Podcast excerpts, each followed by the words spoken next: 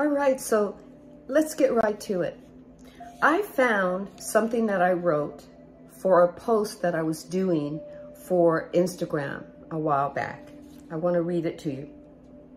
Becoming authentic starts with you. It will always start and end with you.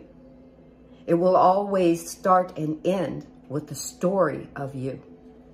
Knowing who you are, who you truly are, and where you truly come from is the process of your soulful awakening.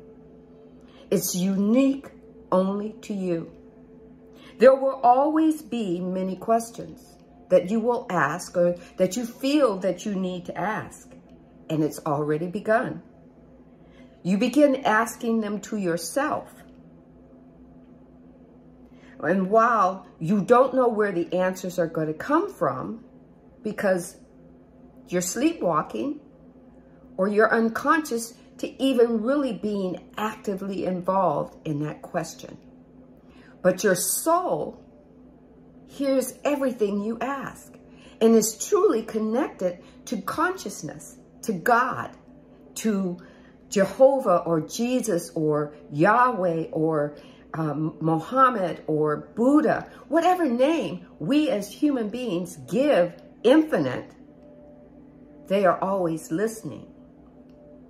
So you start with that question that's burning inside you and you take a moment to prayer or you take a moment to meditate and actually listen for the answers. Your soul will always bring it forth. Your soul is remembering who you are, how magnificent you are. Your soul is remembering where you came from. Your soul is remembering. We are told that our soul is broken, our soul needs healing, but my soul, through meditation, told me, I'm not broken. I'm just remembering. In this dense body that I reside in, I began remembering.